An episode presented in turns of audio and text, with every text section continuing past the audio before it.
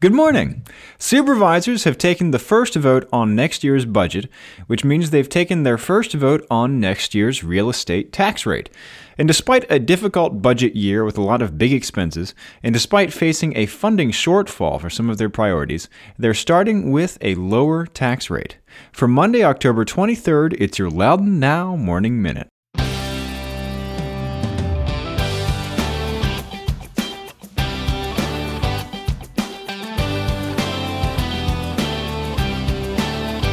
You and thousands of other people listen to the Morning Minute every day. It's trusted, it's personal, and you take it with you wherever you go. So if you've got a business, why not advertise on the Morning Minute and reach the thousands of people listening right alongside you wherever they are? Get in touch at loudounnow.com slash advertise or email us at sales at loudounnow.com. That's loudounnow.com slash advertise or sales at loudounnow.com.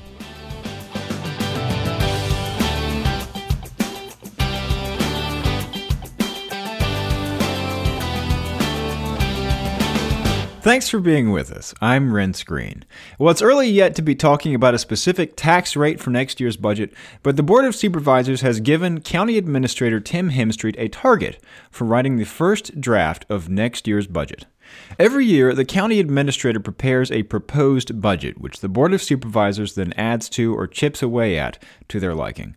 Before he writes that first draft, the board gives the county administrator a real estate tax rate to shoot for, which basically tells him how much money he has to work with.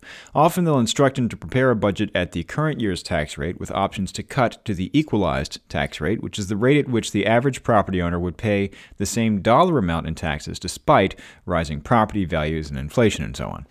This year, they flipped that around and instructed Mr. Hemstreet to prepare a budget at the projected equalized tax rate with options to increase the budget to the current tax rate. This year's tax rate is $1.12.5 per $100 of assessed value. The projected equalized rate right now is a penny and a half lower, $1.11. Even at the current tax rate, the county is facing a projected shortfall of nearly $95 million to meet what it needs to pay for employee raises, growth in county departments, the first year fixing the county's classification and compensation system, which is, say, pay scales, and an expected $100 million increase in the funding request from the school system. At the equalized rate, the county is projected to fall short $107 million. Those preliminary projections are intentionally conservative, but Mr. Hemstreet says it's a big enough gap that the county is unlikely to close it between now and when the board debates next year's budget in March. That means either a lot will have to be added back in, or some of that won't make the cut.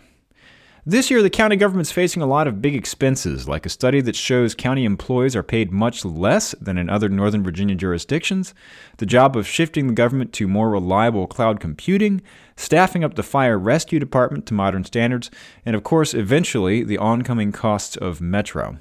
The board arrived at these instructions from Mr. Hemstreet after competing motions to go higher and lower.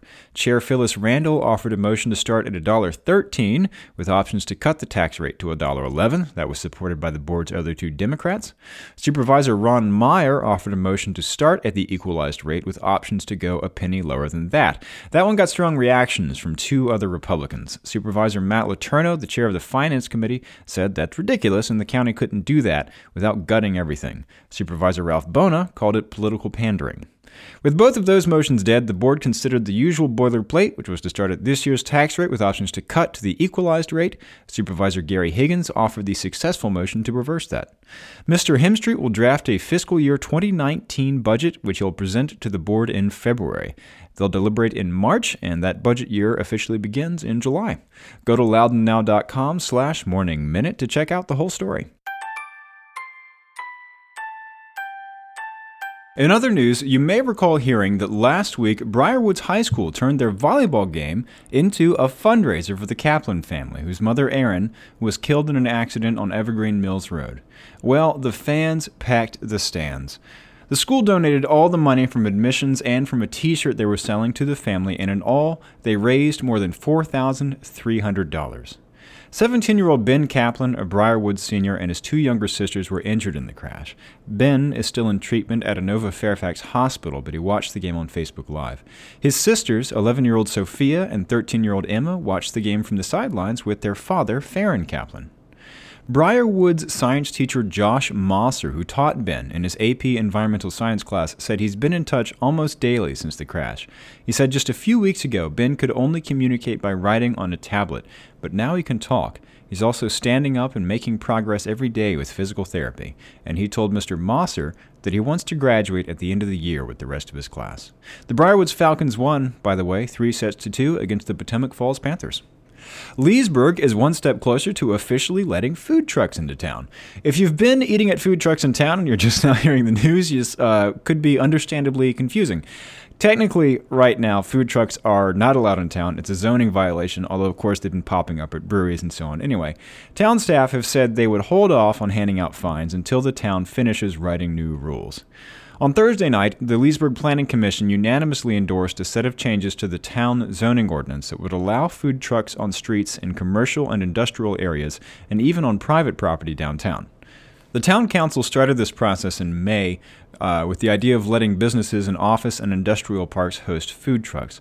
Last month, the council voted to expand that to other business districts, mostly so it would include the breweries downtown.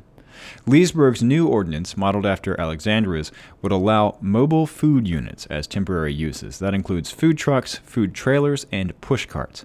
Operators would need annual permits from the town and could set up between 7 a.m. and 8 p.m. in specific locations on specific streets listed in the ordinance. They can't operate for more than four hours continuously, they can't do drive throughs, and they can't play music. And plans for another mixed use community in Leesburg's Crescent District came one step closer to reality on Thursday. The Planning Commission endorsed Andre Inc.'s 59 townhouse project called the Brickyard. Located on 8 acres behind the Leesburg Plaza Shopping Center east of Catoctin Circle, the project also includes 20 live work units with office space on the ground floor. The Town Council is expected to look at the application in December. Get the full story on all these stories over at loudounnow.com, including our write up on the second and final debate between Attorney General Mark Herring and his challenger John Adams. The two met at a debate organized by the Loudoun County Chamber of Commerce at the National Conference Center. Each argued the other was putting personal politics ahead of the job of the state's top attorney. As I said, it's all at loudounnow.com.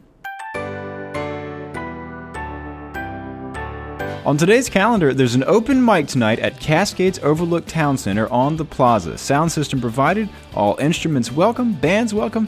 Go on out and hear some jams, or if you're feeling so inclined, play some. It's from 6 to 9 p.m. Get the details on this event and check out the rest of the event's calendar at getoutloudoun.com. And if you like the Morning Minute, subscribe wherever you get your podcast, and it'll be waiting for you there every morning. Okay, have a great day.